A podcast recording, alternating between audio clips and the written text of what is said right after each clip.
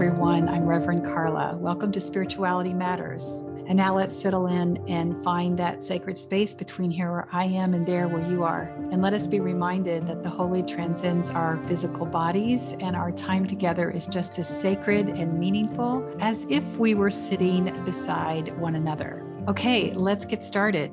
And once again, she's in a different studio. My location is contingent upon what's going on in my family. And so right now, I am taking care of my wonderful 19 year old grand dog. And when he awakens, you might hear his little patter of his uh, paw prints around here because um, when he awakens, he needs to go out. But we just got all that taken care of, and I'm set up here. So this is where we're going to have today's podcast. I am pretty flexible. I can work wherever. I so appreciate you indulging my need to be flexible. Okay, so today's podcast is entitled Holy, Holy, Holy Grieving the Religion I Lost.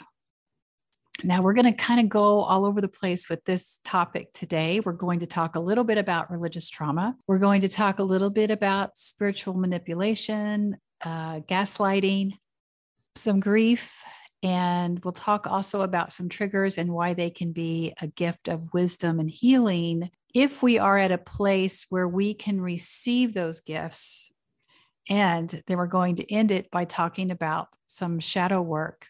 And I think we're also going to throw in a little bit about some binary thinking. And it will feel like we're going all over the place, but I think it will all make sense. So hang with me. And this all came about, it's inspired uh, from an experience that I recently had. My husband and I were on um, a road trip to go see my mother in law and a song from my Christian past just happened to start randomly playing on the radio. And as you know, there is a blog that I write about this subject, and I write the blog first and then record uh, the podcast. And this week, that's not the 19 year old dog. That's the 13 year old grand dog, and the one who's sometimes you can hear her in the background. So anyway, if you if you watch the video, you'll be able to see her jump up on the, the, the footstool. Welcome to my life. But when I wrote this blog, um, I titled it, or the first sentence in it is just grief arrived today. And had I not had the presence of mind and experience to allow what was originally rising up as, as an anger and a little bit of a trigger, um, I wouldn't have gotten to the point where I was able to recognize that this was was grief. And why does this keep showing up? I just wrote a blog about this not too long ago. So, what's happening here? Why is this showing up? So, this could be something personal for me, but oftentimes I found that my story resonates with many of you who are experiencing similar situations. So, I decided to share it. So, we'll get back to the blog writing in just a little bit, but I want to spend some time expanding on certain aspects of the writing, and then we'll dive into that story. So, the overarching theme of this teaching is this Binary thinking limits your ability to heal. It limits your ability to be present with emotions and your ability to move beyond things that may be controlling you. So let's start a little bit about what binary thinking is. And sometimes you'll hear binary thinking uh, referred to as duality or dichotomous uh, thinking. Um, but like I said, I think by the end of the the podcast will come full circle here. But so dichotomous thinking or binary thinking this happens when uh, when con- complex concepts or ideas or problems that you want to overly simplify as being yes no left right up down black white wrong right. You want to simplify it to the most the simplest of degrees and then you contain it there with no deviation whatsoever. In other words life doesn't live there's nothing in the gray area. You have compartmentalized how you feel about people life lived experiences all that into these categorizations and you just will not you will not deviate from that. And a lot of times the reason why binary thinking shows up is because it gives us a sense of security it gives us a sense of certainty that we can label and control our experiences and things around us.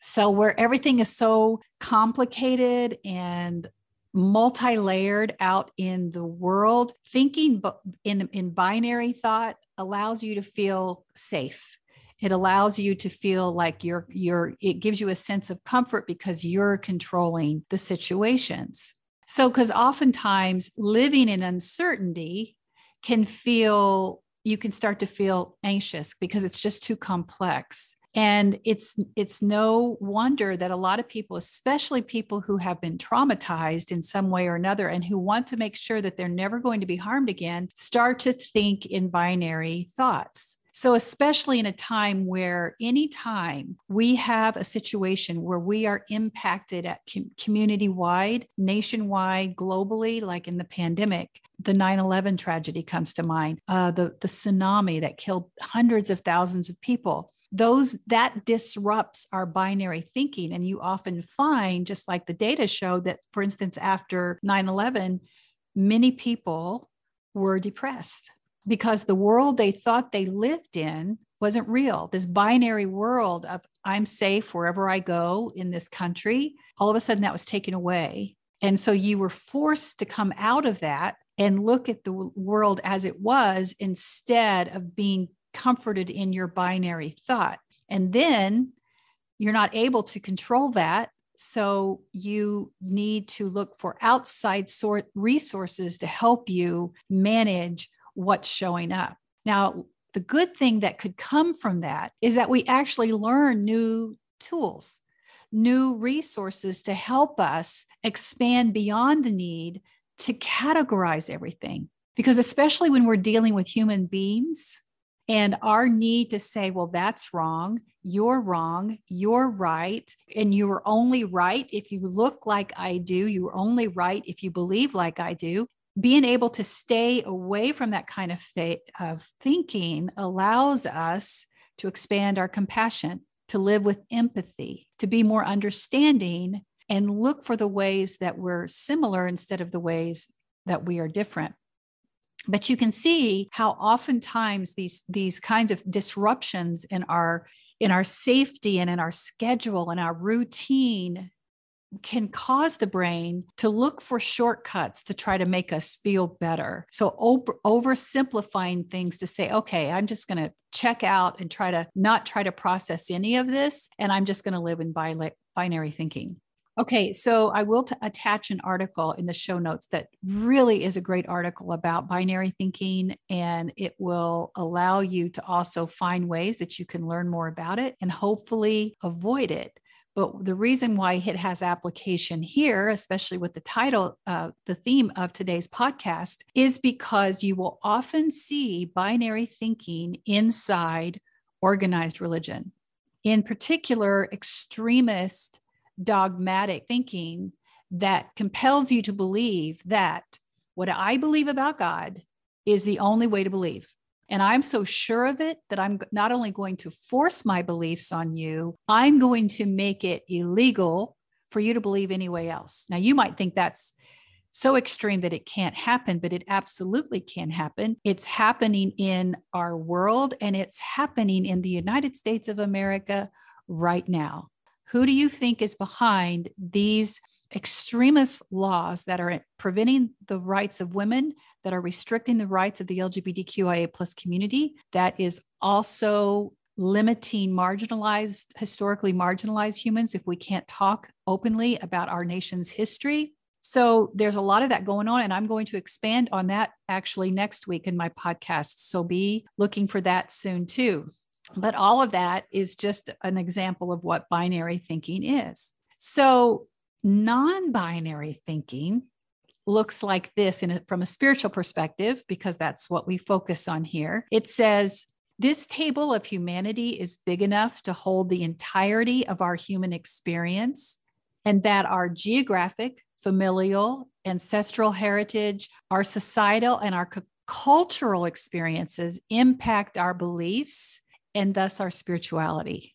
So if we can sit with that non binary thought, like, okay, I can see how all of our ex- lived experiences and where I was born and how my family came together and our ancestral heritage impacted what I believe and I can see how I can see that in another person and I am not the gatekeeper of who shows up at this table of humanity.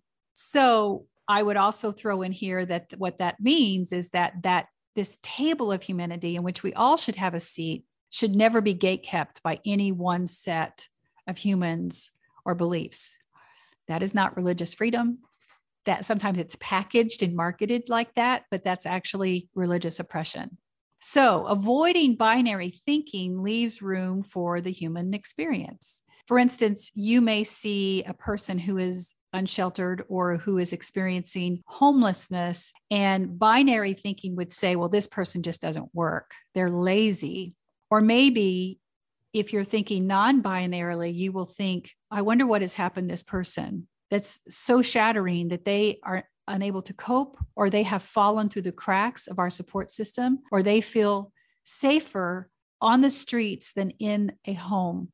Both can be true. Both of those things can be true. A person experiencing homelessness may choose not to work, may choose living unsheltered, or it can be that someone fell through the cracks. So it's it's not all homelessness people fit into your nice, neat bucket of the way you want to see the entirety of people experiencing homelessness. It doesn't work that way. Both can be true. They can, they, because, because that expands all of us to be able to show up with compassion. You may have no compassion for people who are imprisoned. And I've heard people say this before. You think they deserve that punishment. And we often think, well, even the hardships that they face afterwards, even though they served their sentence and they've paid that with their time in prison, that's not enough because what often happens once they're released, they can't find a job. They can't, if you have a record, you can't get a place to live. So the hardships continue into perpetuity. And somebody might say, well, they deserve that. That's what they do.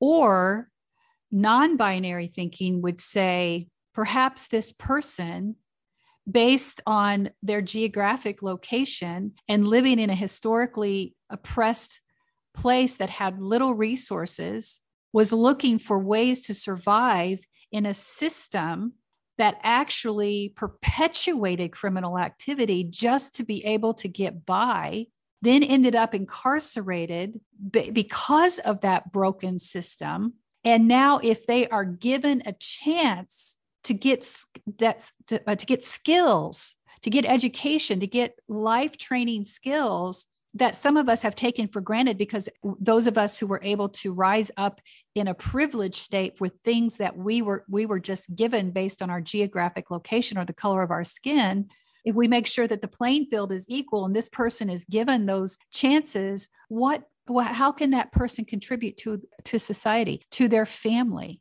to their to their self-worth? Both can be true. A person can be in prison who is who who cannot be rehabilitated because maybe there is a a mindset you know god forbid a mass murderer but we know that they exist and they're the chances of rehabilitation are so slim that it's safer for society for that person to be to be back out in free in society versus a versus a person who made a difficult decision and got caught for it at that time. I've often heard it said, and I've said it myself many times, that there's not too many people who haven't done something that could land them in jail. They just didn't get caught. And yet somehow we show ourselves to be more worthy of freedom than those who got caught. And that's a humbling experience when you think of what separates those who have been in prison and those who haven't. Both, again, both can be true. Who deserves compassion for serving their time and then wanting to come back into the world and be a productive member of humanity? and give back to society? How can we make sure that we can do what we can to help that person do that? Trevor Noah, the late night personality, I I go to bed too early to to see any of these but of course i did hear about his monologue where he talked about kim kardashian and i've got a link to this uh, video clip as well in the show notes where he was talking about the the harassment and the bullying that kim kardashian has experienced um, because of Kanye playing out in full public display about their divorce. And Trevor called this binary thinking out just as it is, because you can see that some people just don't like Kim because she is a publicity hound. She manipulates the system to her advantage. She she grew up very privileged and yet she can be very judgmental of people who did not grow up with the same with the same privilege that she had and yet judge them for not making it as she did. However, Kim is being harassed and it's very disturbing to watch. And as Trevor Noah said, it's actually quite terrifying. Why? Because the both things can be true. Kim does like publicity and she's mastered the art of it, but she's also being harassed. Both things can be true. And just because the former is true, that she likes publicity and you may not respect that, the fact that she's being harassed is a statement about our society and how we should make sure that women who are opting to leave their marriage should be able to be protect, protected and supported regardless of who they are. One isn't contingent upon the other. Because if we start drawing those kinds of conclusions, who gets to make those decisions? Who's worthy of making those decisions? Binary thinking would make you think that you are, but non binary thinking says that how Kim is seen in the public eye is a more reflection of, of, of we as a society. And I believe that we as a society, a caring, compassionate, empathic society, would say we need to show Kim some support for what she's going through. We see this a lot, right, hap- uh, happening, like I said earlier, in the nation right now regarding women's rights, LGBTQIA uh, plus rights, the right to a fair and balanced education uh, that tells the actual history of our nation's ancestors without glorifying them, because this is a very, very important topic. Again, both can be true. There were so many of our forefathers who did really good things, but also did really bad things. We even know that Lincoln, who is considered by some to be the greatest president ever of these United States, he used the N word. He told racist jokes. He said that Black people were inferior to white people. During a senatorial debate with Stephen Douglas in 1858, Lincoln said, quote, there is a physical difference between the white and black races, which I believe will forever forbid the two races living together on terms of social and political equality, end quote. So even Frederick Douglass, and who is known for his reformist uh, views and, and being a, you know an ardent ab- abolitionist, said he and Lincoln were friends, but he also knew that Lincoln opposed slavery. But the reason he opposed it was a matter of democracy. It was a matter of, on an abstract level, it was not right to enslave any human. So, but this concept of binary thinking would make it so that if we wanted to completely dismiss the fact that one of the greatest presidents that ever lived who had the courage to declare war on his own country to fight for the freedom of some of, of, enslaved humans we could completely throw that out because of binary thinking. But we cannot non-binary thinking says we have to acknowledge the fact that even though that may have been contextualized inside the way a lot of people thought during Lincoln's era, he still thought that. And it's recorded. So it's very important that we tell that side of history. That's how we move beyond the thinking to make sure that we own the parts of us that we're trying to improve without telling the entirety of Lincoln's story, something would would be missed. It's quite obvious to me that Lincoln had non-binary thought because if he truly believed that, that the uh, black people were inferior to whites and yet not deserving of being released from slavery, he wouldn't have gone forward with fighting the war, with declaring war on the South. Now, I'm not saying at all that I'm excusing anything of what he said. What he said is incredibly hurtful and incredibly divisive and incredibly racist. But we also have to look at what courage it took to be able to declare war to say that no human should be enslaved, especially in America.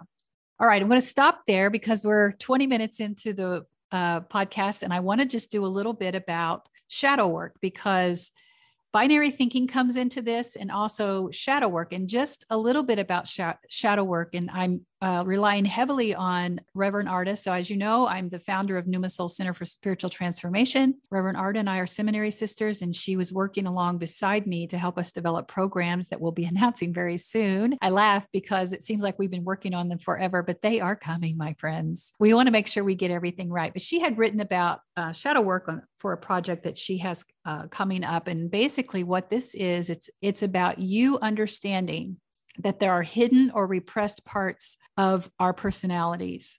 And oftentimes it's the ego fails to see it. However it works in cooperation with us to keep us safe. So in other words if if we suppress those things or or not acknowledge the fact that we have a dark side then we can pretend like everything about us is fine it's the rest of the world that's broken. Now that's a very oversimplification of shadow work but it's really a denial of aspects of ourselves that can be that are negative. You know if we know about ourselves where we for instance um, let's let's take this example. So a child is scolded scolded for being enthusiastic in school wants to tell the answers when it when raises raising uh, their hand when the teacher calls. And the teacher uh, instead of saying something encouraging says you're always too fast. You always have to do and then make it very negative about the person about this child. Instead of instead of encouraging the or in rewarding the fact that this child is enthusiastically trying to learn instead punishes the child in some way by acknowledging it as if it's a flaw that child may grow up to try to hide that and suppress spontaneity suppress creativity suppress sharing that part of themselves so it might be hard for that person as they grow to to express themselves and they don't know why. So if they're called out in a public meeting or by their boss or something like that to share, they might find themselves freezing up and they don't know why. And that's because the shadow part of us is protecting us because the last time we did that, that got that really got too close. It was too hot. It was too hot and it harmed us in some way. Now, there's so many other things about the shadow work that I won't have time to go into today, but a lot of times you might find it uh, rising in what we consider negative feelings. So, anger, jealousy, resentment, bitterness, those emotions, which are valid emotions. I'm not, I, I want to make this very clear. The range of emotions that we have we should embrace if we are willing to see that they are leading us to a part of ourselves that's needing light, a part of ourselves that's looking to be healed and released. I'm not saying that it's always, you know, you can be angry angry about something that you read in the paper, you can be uh, a bitter about an old situation, but how often do we find ourselves in a place where this is a repetitive pattern that actually then impacts your current relationships and how you're showing up in the world. So, shadow work gives us a place to do this work so that we move to a place of self realization. We, knew, we move to a place of self awareness that says, All right, I'm really feeling very strongly about this, but this feels like an overreaction. This feels like my reaction doesn't match the situation. Now, yeah, that's a high level of self awareness. Or if we have people around us who we trust that who can say, mirror back to us, like, hey, I'm watching this and I'm not quite sure these match up. Do you want to take a moment to talk about this and let's let's uh, decompress and figure out what's going on here? And sometimes you might even get more defensive, which is a big clue that this is definitely an invitation for shadow work if you would just take it. Because if we learn to do that work, it can be some of the most empowering work that we ever do. It's where we actually do the hard work to release the things that no longer serve our highest good, that allows us to turn back to our lives and give of ourselves from a place of love and compassion that should be all of our goals. If we're coming from a place of defensiveness and anger and bitterness, people pick up on that and they know where you're not approachable. They know where your trigger points are. It can also be used against you with people who also have their own triggers. And I know you've been in those situations with people before. So, all of this to say, so we've gone through binary thinking and now we're coming around the other side of the circle to shadow work. All of this, if you take this from a spiritual perspective, this is called soul work. And this is something where we are building our projects on here at Pneuma Soul. And I, like I said, this is some of the hardest work that you'll ever do but I'm so grateful that I did it. And I always said that going through some of what I did in my deconstruction was more than just saying, okay, I want to understand from a spiritual perspective how do other people experience the divine how do pe- other people what do other people know about what it means to be holy to be spiritual what is it like to sit in an experience a ritual from another tradition. Those are all ways to kind of understand but how then we move into the space of being fully human and yet acknowledge living from a place of deep soul uh, experience comes from a place when we no longer allow the lived experiences we have to impact our soul so greatly that we just cannot live as fully as a full expression of what we're capable of. That's soul work. So from that that's that's why i wanted to spend some time here for you to understand what binary thinking is what shadow work is. And uh, there's so much about the shadow work. I mean, we could spend 12 weeks just talking about that and also even more about binary thinking. Uh, this podcast doesn't give us that chance, but stay tuned. There will be places for us to go into a, a deep dives into this where we'll do some work together in a private space away from social media. So hang on to this. But now, this is a time for us just to do a quick flyover of the blog writing where I said I started with actually the awareness after I did the work. I started the blog with grief arrived today. And at first, it did not feel like grief at all. My husband and I were in the car, and when we plugged in his car into the Bluetooth, a song started to automatically play from a playlist from a long time ago. And the song is called uh, Revelation Song. And it was the one I had in my playlist was uh, from Phillips Craig and Dean. It was one of my favorite ones. And as soon as I heard the chords, I knew what it was. And I remember thinking, I felt the anger because you know I knew what the words were. I knew this by heart, and I knew that that was going to be the chorus would be uh, "Holy, holy, holy, uh, the Lord all God Almighty, who was and is and is to come. With all creation, I sing praises to the King. You are my everything, and I will adore you." And I thought, I t- I don't want to hear this. I don't want to hear this song because here I was 11 years after leaving church having this big emotional response and I couldn't, I couldn't understand at first. I just like, all right, I want to turn this off. I don't want to hear it, but I could hear the anger. I'm like, what is this? This is a trigger. And like I said, I've been doing this soul work long enough, this deep inner work that releases these things that no longer serve my ho- highest good, that I knew I needed to spend time with this. So I left the song on and I started to think about how many times over the years I listened to this song. I used it a lot in my spiritual practice. There was just something about the lyrics, the melody, all of it, the way it was, the way it was um, sung, everything about it was just perfect for what I needed during my times of worship. And I, it really spiraled me back to that time. And I was able to sit there and know that, all right, I can go back and think about the good things that happened and how that song opened me up and prepared me in ways that other things couldn't. I didn't understand stuff about the way other people found spirituality, spiritual moments. But for this, this song did that for me. And I remember after leaving church feeling really wobbly because I forgot, I didn't know how I was going to be spiritual.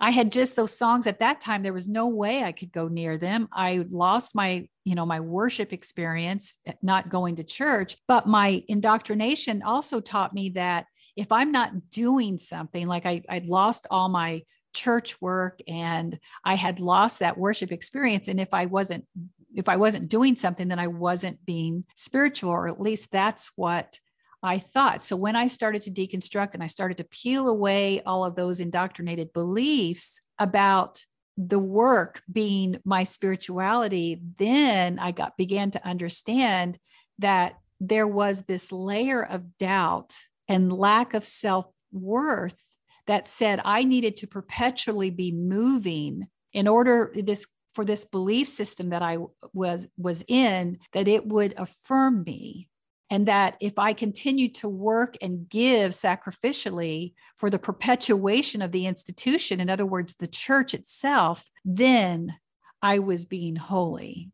But here I was sitting in this car listening to this song. And now I'm at a place where I had released all those indoctrinations. So, why did this moment catch me off guard? I had done all the work. So I said, and I and I listened, and I remember going back and thinking, not only did listening to the words actually take me back to a place of feeling open hearted again, I had a new name for it. I called it affirming love.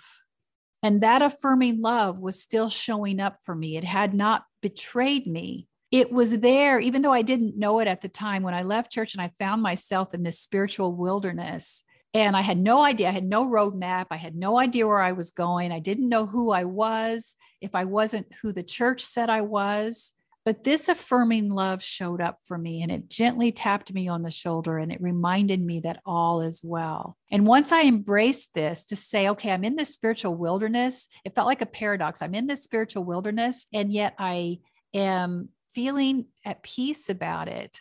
Even though I have no roadmap, I don't know where I'm going, I have this peace about it. I was okay to stay there because even yes i had found that affirming love in my religious heritage but it was still here with me because divine presence is not conditioned on it's not based on your worship it's not based on your prayer or your meditation style it's not even based on your beliefs it is universally available and it pours out for all of humanity with no conditions attached. So here I am, millions of miles away from the actual statements of faith that are expressed in these songs, in this in the lyrics of these songs. Because as I said, I, I deconstructed from my religious heritage. And here I was at another paradox because I found myself still able to sway to the song's melody. And I felt this sense of melancholy came over me. And I realized that the anger was just a defense mechanism it was the inner self protecting me from a situation that may harm me. And if I had stayed triggered and not gone through, not be willing to sit with this moment of soul work, I would have missed this sacred moment of embracing the path I had journeyed that brought me to where I am today. Who I am today is who I was always meant to be. So as I closed my eyes and I listened to that song, I had all kinds of memories coming back from the good things, the churches I attended, the, the maturity, uh, uh, spiritual maturity that I had gained, and this enlightenment, this in- awareness that I have been gifted with every one of these experiences, even the hard ones, even the ones that hurt. And that is what soul work. That is what shadow work, that's what non binary thinking can give us because both can be true. You can be grateful that you are no longer bound in the religion of your heritage, but you can also be grateful that it happened because who you are today is found in remnants of that. So both can be true. So the triggers helped me as I moved through the soul work and then non binary thinking brought me to the place where I could sit and listen to that song and actually relish in remembering that's who I was then and this is who I am now. So the anger may have tried to protect me, but the grief, it healed me again because grief isn't one of those things that you can put in a box and just press down into your soul. Oh, it's got to come up and be experienced sometimes. It doesn't matter what has happened in your life. If we're if we're denying that it's there, then we are missing key elements of our healing because all of our all of our human story, all of our lived experience compiles together to make us who we are. It's how we choose to remember it, to pause and be present and meet, move closer to those things that may be asking for light that really points us to what is ready to be released so that we can turn back a better version of ourselves. Because, dear one, this is soul work and it is all holy. Blessed be. Now, as I finish this podcast, I think you can hear from the skylights that the gentle rain has started. I so appreciate all of you. Beloveds, I'm honored to be in this space with you, and I pray that you receive something. I know I did because the teacher teaches what she needs to hear. And now, beloveds, go in peace and be at peace. Go in love, and may you be loved. Go and know that others are on this journey with you, and you are not alone. You are seen and deeply and unconditionally loved just the way you are.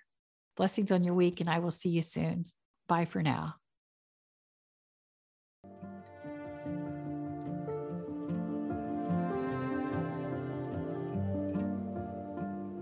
Thanks for listening. Be sure to like and subscribe to Spirituality Matters wherever you listen to podcasts. You can watch the uncut version of today's episode on YouTube. Be sure to like and subscribe to Rev Carla's channel for more videos. Submit questions for upcoming Q&A videos or topics of discussion to spiritualitymatters at revcarla.com. As always, follow at Rev Carla on Facebook, Instagram, TikTok, and Pinterest for more spirituality teachings. Bye for now.